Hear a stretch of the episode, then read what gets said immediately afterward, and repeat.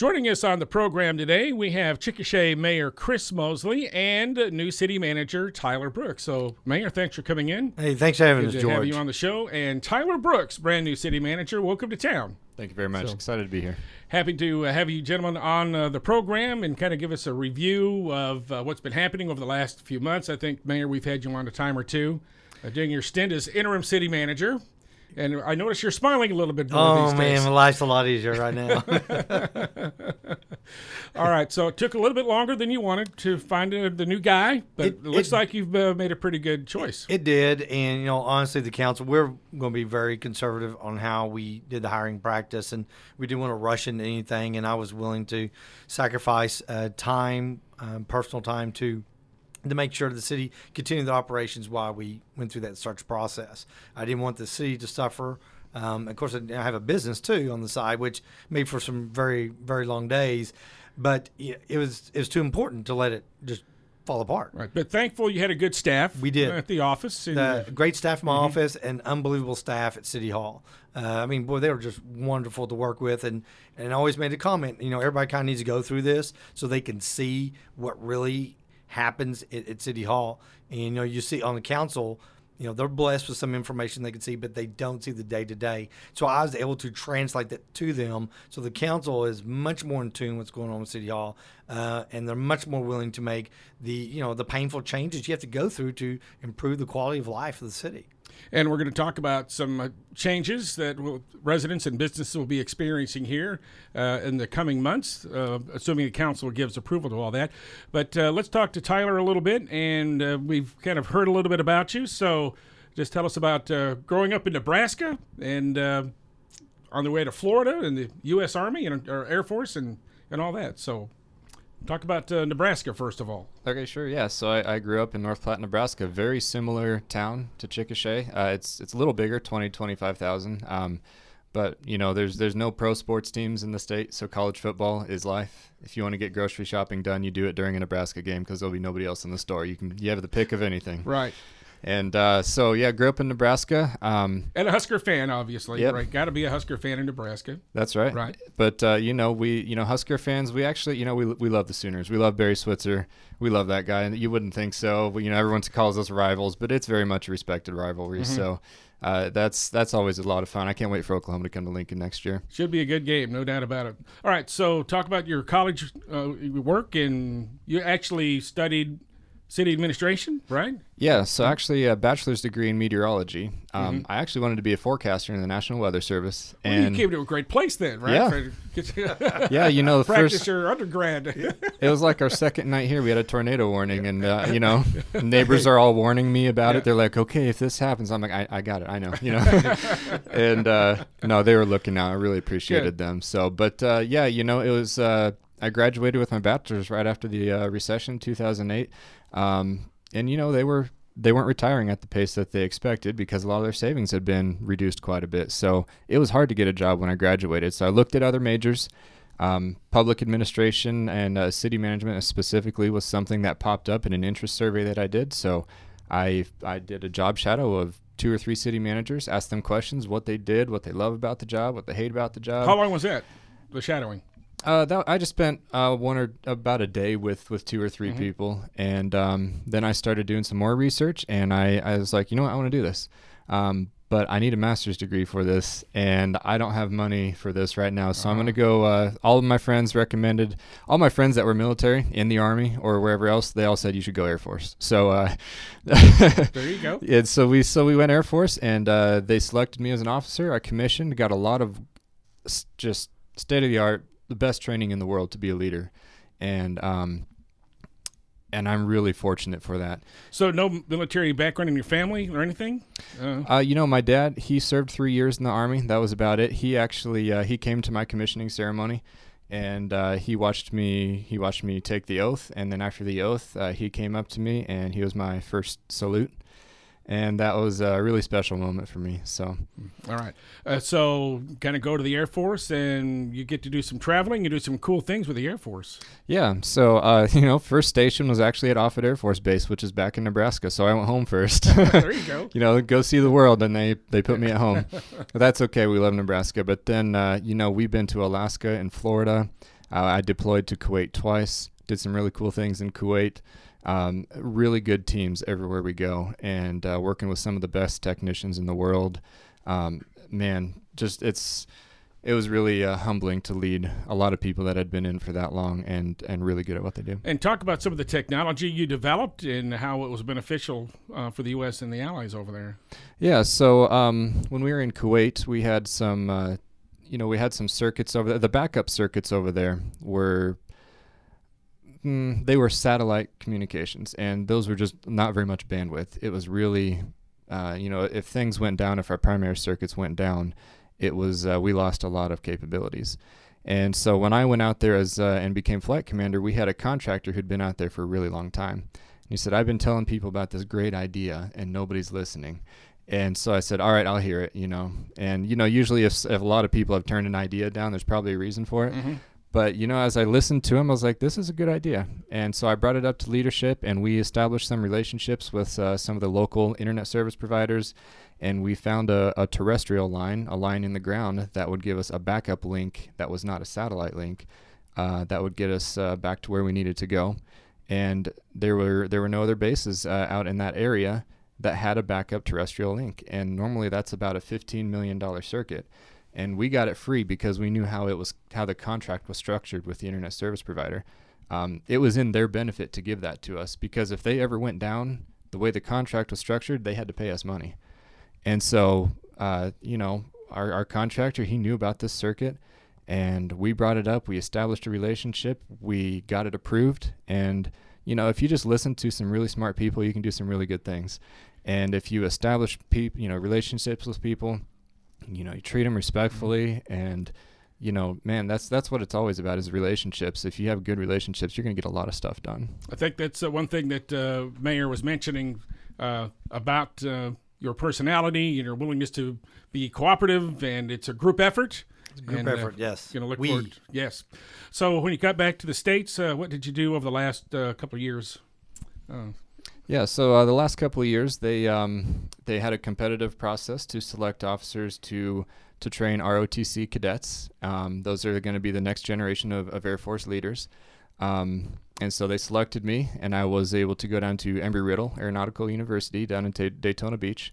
It was the uh, the largest detachment of Air Force cadets outside of the military service academies, and so we had about 450 cadets, um, and they a lot of them were commissioning to become pilots because it's an aeronautical re- university, but a lot of engineers, some cyber guys, some weather guys and gals, and uh, and that's that's what I've been doing. And this last summer, we were at Camp Shelby, Mississippi. Uh, in between their sophomore and junior year, that's when we evaluate them and say, okay, do they have potential to really do this? And we evaluate them on their leadership potential. And uh, we spent about 10 and a half weeks out there and that was my favorite part of the job was spending time with the cadets. Being the rotc instructor it's about 90% administrative work on the computer and only about 10 or 15% teaching the cadets. But that 10 and a half weeks was all about evaluating and teaching them and mentoring them and that was a lot of fun. Talk about transitioning into civilian life and finding out about chickasha and how did you find out about uh, the city manager post here? Yeah so um, you know when i when I knew 100% that it was it was time for us to leave the military and make that transition, I finished my master's degree about 18 months ago and was finally looking for the right time, and it was the right time. So I started looking at job advertisements, um, really in two areas. We were down in Florida, and and we loved it, Florida. You know, sunshine and beaches. Who doesn't like that, right? right? Mm-hmm. And uh, but we also wanted to be close to home, and we've got family in Oklahoma, in Nebraska, and Missouri. Um, we're like, you know what? Let's find a right spot that's close to home. And uh, you know, we moved four times in the eight and a half years we were in the military, and I'm like, we need to find somewhere that we're going to stay a while. Uh, we're so tired of moving, and uh, this was uh, one of those opportunities, and um, we came and we loved it. And did you see it in a, magazine or a headhunting firm get a hold of you, or how did that work out? Yeah, so I, I had job alerts um, through. SGR Jobs was, was one of the mm-hmm. companies, mm-hmm. and I got that, and and I, I opened it up, and um, yeah, Strategic Government Resources. That's that's uh, that was the firm that that the city contracted with. And uh, I'm, I'm for- fortunately the mayor recommended that we bring our, our spouses, that the candidates bring their spouses with us, uh, so that they would they would buy off on everything too, mm-hmm. because um, you know that's that's most important. My wife is right next to me making all these decisions, and we're going to stay somewhere for a while. She had zero, almost zero input as to where we went over the last mm-hmm. uh, you know eight years in the Air Force, and so I was really grateful that she was able to come stand by my side and make that decision with me. And uh, talk about your family, uh, wife Gail, right? Yep, wife Gail, and uh, I got five kiddos, and um, man, they're you know honestly they're excited to be here too. They a lot of people will well, you know, they'll ask us, you know, you were just in Florida, wasn't it great? Well, yeah, Florida was great, but we love it here. It's we've only been here a couple weeks, and we we love being here. The people here love the city, and and I, I can't say enough good about it. Talk about your research then about okay, here's Chickasha, probably you called it. I don't know, maybe I did when I first came here 100 years ago. But uh, what did you learn about it, and what interested you in the city? Well, what interested me in the city was that uh, it was very similar to my hometown. Right. Uh, that, I think you mentioned it had Fourth uh, Street is almost like the Fourth Street in North Platte, right, or something yeah. like that. Yeah, yeah one of our, our yeah. main streets. Uh, it's an east-west road, but uh, yeah. it's it's it's the main road that comes in the highway. Uh, highway 30 comes into to North Platte, but it turns into Fourth Street, and yeah, it's the main road through town. And uh, you know, a lot of the downtown looks very similar. A lot of the parks, the the actual geog- excuse me, the, the geographical area around here looks very similar uh, to the hometown. And yeah, there's just, it just felt like coming home. And that was really a confirmation to me. So, how did your career in the Air Force get you ready for your first city manager job? Yeah, so um, as a cyberspace officer, I was in charge of anywhere from 8 to 12 department heads. And we had anywhere from 70 to 215 full time employees uh, military, contractor, civilian, uh, a lot of different backgrounds, uh, cyber communications, public works type employees, um, you know, HR, finance. And so there's a, a, pretty big analog between being a flight commander and being a city manager. And I recognized that, and uh, the military taught me how to lead people and manage resources. And, and that's important to, to make that distinguish to make that distinguishment. Uh, yeah, you manage people, but it's more important to lead people and you manage the resources. So I had a lot of people, a lot of resources, and a lot of big dollar projects, and I was able to make a lot of relationships and learn how to do that, and I think that prepared me well. So, Chris, talk about the challenge with the city council hiring an individual that has no city manager experience, so to speak, from an administrative uh, well, perspective. And, and, that's what yeah. you know we, we were talking about. We want to find the best person that has the best fit, and because um, the more I was in that position, of interim city manager, I could knew I could trust my department heads. You know, they were doing their jobs. They're doing exactly what they're supposed to. Um, you know, if they had questions, you know, we'd work out a solution together. Or what better yet is when we bring it to a staff meeting, and then the staff would actually solve 90% of the problems. I mean, they would just work really well together. That's the first thing I noticed. So I'd relay that back to the council. I said, we need somebody that knows how to manage. So that's the main thing we're looking for somebody that can manage people. I said, we have people that know how to build roads or work on water lines or you know we have pl- the police we have the fire they they do all their jobs very well. So we just need somebody to just kind of oversee the overall operations and move us forward. Uh, we had a change in the finance office in uh, june brought in uh, a cpa who had worked uh, for the State Fair of Oklahoma for 16 years as their chief financial officer. So I, my accounting side, I felt very comfortable with that we were getting the right numbers and such being presented. So I was like, all we need now is management. And so when we were going through the process with SGR, um, we were going through all these resumes. Originally, there were 21 applicants, and they would help us uh, go through each one, trying to find the strongest candidates. And what Tyler doesn't know was his name was accidentally left off the ballot list.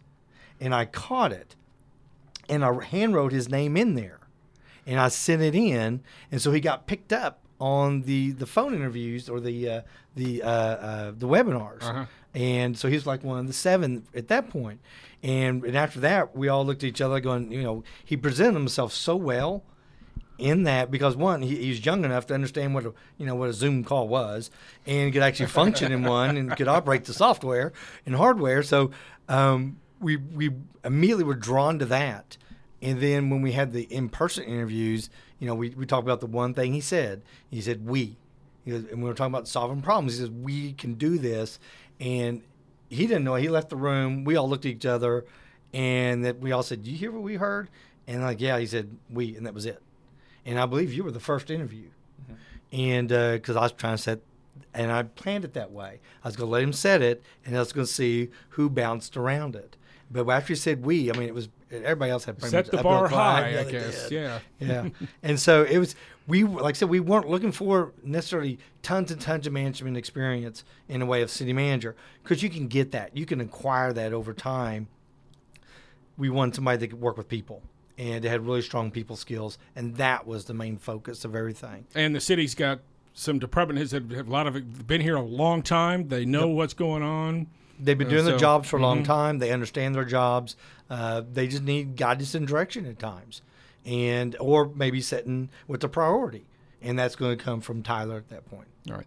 Talk about some things you found out from the city manager's perspective that you really didn't know from the mayor's perspective. Well, I see we have Yes. ten minutes Yes. left, so really that won't be adequate time sure. to discuss some of Well, the things. pick, a, pick a couple of things, I guess. It, it was um, sometimes, you know, you look at details and such, and getting the right people in the right place. And we made some transitions uh, fairly early to put the people in the right spots to really help us identify some crisis problems. Um, you know, two weeks into it, you know, January the nineteenth, the day that I assumed responsibility, and within two weeks we have sub-zero temperatures, negative seventeen. Everything's freezing the up. coldest weather in forever. Yeah, and I'm like, well, there's no manual anywhere. I'm trying to Google it. There's nothing that says anything about this, and so it just that's where I really start relying upon department heads and talking to them on a regular basis, and that's when I realized it's going to take me, you know, five or six hours a day to to pull this off just to keep us kind of going. Um, but that's when I realized that these people in your department heads they have a passion for the position, and so they want to excel. You just have to give them the authority to do it. Um, you know, I said I'm never going. to I always say I'm going to question a lot. It's not because I'm questioning you, just because I'm just asking questions. Now, I've always done that.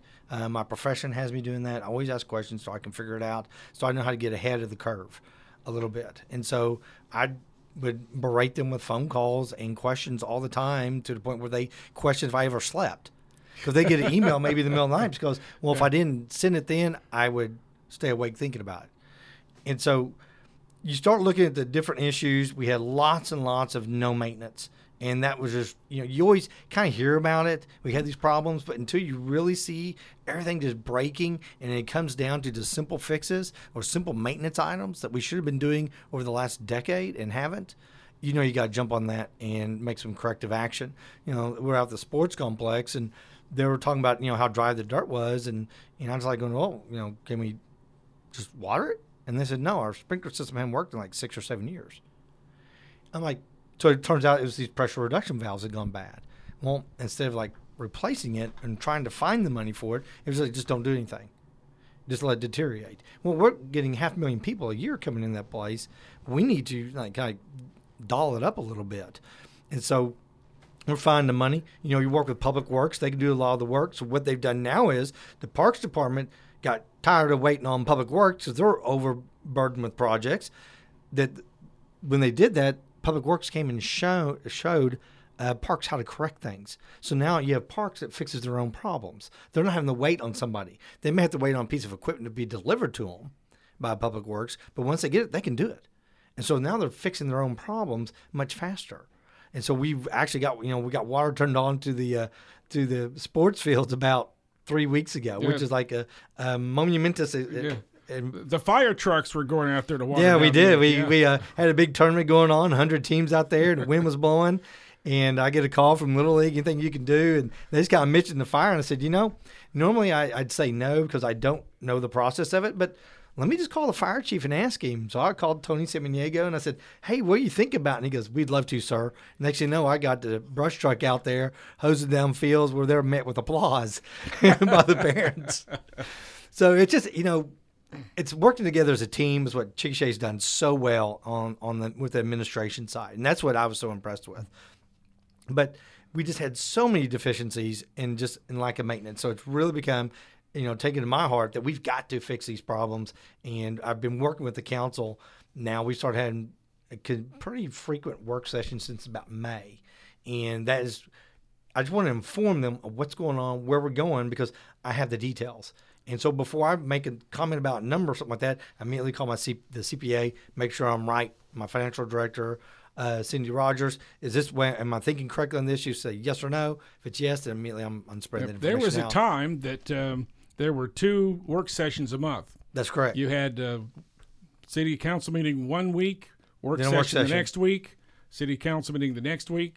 You see, maybe getting back to that, maybe, Right. or maybe one a month, or Uh, we'll probably do. I'm going to say at least one a month Mm-hmm. for a while, just because the council is they're asking for it. They're wanting to be engaged. They don't want to just rubber stamp things. They will be engaged with the direction and the future of the city of Chickasha, and that is really something that our citizens should be proud of. That they've taken ownership and the responsibility of that job. Let's talk about the financial condition of the city. And I know a, a, a year or so ago, it seemed like it was in dire straits. Yeah, it- you well, made, you made it through. We, It's, uh, well, we made it through because we still have money in the bank. Yeah. Um, we're still not in a good cash position. We burned about a million and a half dollars in savings last year. Uh, so it wasn't as catastrophic as we thought it was going to be, but still, you shouldn't be losing money. We're required to keep, now we have savings, and that's how we're able to survive. But we were supposed to carry a certain percentage, and we are not even, it's like, I believe, 18 to 40%. And we're only carrying about four it's like a carryover to the next carry over for the next year, yeah. And we're not doing it, and our own city charter mandates that we do. So we've got to. Um, I'm not going to be like federal government. I can't raise my debt ceiling. You know, I've got to meet that number. And so we're looking at ways that we can meet that number. And one was, you know, there's been some water rate changes, and that is only so we can improve the system because you know we we know we got deficiencies there. We got some volume uh, issues there. We have some flow problems in the distribution of it. Um, that's where the valves are looking being replaced. But when you don't have your rates set high enough, and you have six point two million dollars in sales of water, trash, and sewer, and you end up losing forty thousand dollars, you know you can you can't afford to make your repairs. I mean, you're just barely getting by, and then depreciation gets added in there for like replacement of your your system. Now you're losing a million seven, so you have to regain that million seven back, and that's just you know the one way through So rate increases. there have been some rate increases as of Yes. first of July. About uh, They hit July yeah, one. The the base rate for water side, I can't remember what the sewer side was because you know the, you get two different numbers. The water went from twelve dollars and twenty cents to fifteen dollars, and that is for the first two thousand dollars. Then you have your sewer, which should be right around the fifteen, and then you'll have uh, sanitation on top of that. Now, you mentioned in your State of the City address the other day about uh, a possible meter fee that would be That's an correct. extra charge, and talk about the reason for that and what it could lead to, hopefully in a couple three years if it's approved. really got brought showed his ugly head during the, the, the cold snap. And we had water shut off at a certain tower, although we didn't know it. And the water's supposed to run in a circular pattern. You know, it flo- it, water in a pipe never stops moving. It continuously flows round and round. And when we were trying to, we had a tower go down on Country Club, which means we lost volume. And so we were moving valves to move water that direction. We never should have had to do that and that, so when they I met with David Buchanan and our public works director, and we started going through all the issues. He goes, "Yeah, we know we got this many valves broken." An example: we had a six-inch line in one neighborhood that broke, and so we went to go change it. You know, you got to repair that one spot. We need to shut the water off for that section. It took almost ten valves before we got that section shut off. So now you're just instead of shutting off a block, you're shutting off like twelve blocks. And so I was like, that's ridiculous that we can't do this. So now we're we've identified uh, multiple uh, pressure reduction valves that controls the flow of the water in the towers, and just regular valves, extra, an exercising program to make sure we can open and close. We can do the. We have like certain sections of pipe which are totally dead, and we need to open those back up again. We need to identify those valves or shut them off, f- repair the broken pipe, and open it back up again. Um, it- it's just you see all those, and so I had David started this process about March and we finally got all the numbers back. We're looking at about eight hundred one thousand dollars in project. The problem is we don't have the, the manpower, and it's not they're not able; is we don't have enough. We can't do our regular stuff and these, so we're looking at hiring ten more people. And the way you do that is Pardon? the way you hire the 10 new people, you get the money to. We get the money through the the fee. Mm-hmm. Uh, we look to hire the ten people to start buying materials to start making these changes. And, and think we had like one valve that was broken forever on 20th and Grand, and I see it every day. And it was leaking, and you know, I'm, I'm sure people, multiple people were calling in on it, and I was getting notified. Problem was, we couldn't get the parts. You know, it was an old, old valve, so you had to go back to a graphite-based packing, and you know, with COVID and everything else, you just can't get stuff. So it takes a little while. A lot of issues with supplies. Exactly. just about every segment of the Yep. economy for sure. So uh, I know there's talk about maybe trying to sell some bonds to help. Uh, well, that, do that's some yeah. We've we've or- got to do uh, right now. We have the ARPA money, uh, the American Recovery Plan, and with that's a million four that we got, and there'll be another million four next year, and that can be used for uh, technology and like your internet, your computer systems and such, water and sewer. And so we, we're looking, identifying, we have drainage, uh, and use for drainage. So we did, we completed that drainage study back in February of 21. And so we will be able to start picking projects out of that list that will fit into that 1.4 million. And then that will hopefully alleviate uh, other flooding problems. You pick your worst ones, correct them, that have the biggest impact, and hopefully that should make your your 10 year flood become a 20 year flood issue because you took care of the five year flood plan. If, if that make if I'm Yeah. making sense on that. Yep. So you, you you work on little projects like that to, to push it out. Uh, bond issues. I mean, you're talking until our water, till we can pay for our own depreciation. We, in order to get a bond, we have to have a revenue source. We don't have a source for it. Sales tax isn't high enough. Water rates aren't high enough. You can't even think about issuing a bond Right. unless you go to general obligation bond, which is a property tax bond. Uh, which is property tax is nice because it's nice and steady, it doesn't fluctuate like a sales tax does. But if you can base off your revenue source of your water system, well, you know how many meters you have, you know how many people have, you know how much water you're billing for. You, that's easy to control. Right. And so, but but until we can match depreciation, we have no source of cash. So we're just kind of stuck All right. right there. Well, um, good luck. That's all we can say. I know the, the, the, the, your reasoning is sane. Yeah. Uh, but nobody likes to see their Oh, no. rates go up. Uh, But, I don't. I mean, I get it. There's a reason for that, and hopefully people will uh, understand that. We're, So- we're just making up for years of um, low budgets, and so maintenance got put off, and now it's, it's just time to pay the piper. So see what you get into, Tyler. That's okay. We've got, like the mayor said, we've got we've got people are way smarter than I am working working in the city. Department directors, technicians are very creative. They're very good at what they do. So yeah, there's some, there's some big things to be fixed, but we can do it. So talk about some. Have you been thinking about some things you like maybe see done in Chickasha? Is it still too early for that? Or Uh, you know, as, as I go around, as I dive into things, uh, I, I've got a few ideas. Um, haven't spoken with the mayor and the council about them yet, so I'll, I'll, I'll wait to, to talk about oh, those tell things us for now. now. But yeah, we you know there there's a few things that I've already seen that, that we can we can do better, Mm-hmm. and uh, yeah, we're gonna make happen. and Mayor, he's already bought him a fighting chick shirt. He So, did. yeah, I, I, I ate with he and Gail uh, on um, on Monday, right before they flew back to Florida. In fact, Tyler and his wife came in a day early, and so I have I Before had their interview. Before their interview, Yeah. so they were coming on Friday. They came in on Thursday, and I get this call from Tyler. He goes, "Hey, we're in town, and there's some um, some hamburger place, some onion hamburger place we're supposed to go to." I said, "Yeah, the grill. Let's go." So I, I met he and Gail there. We sat on our stools and we talked about things, and and um, and that. So th- then they went around, and what I always told my kids, I would know everything you do in Chickasha within 24 hours. And so I knew Tyler was out in town because I was getting phone calls, which is exactly what you want to see. You want to see somebody that's really doing their homework and trying to investigate. And he's going around and seeing different department heads. He's seeing people involved with different organizations in in, in Chickasha. And so I was, I was excited to hear that type of noise. And so when I offered him the job Saturday night.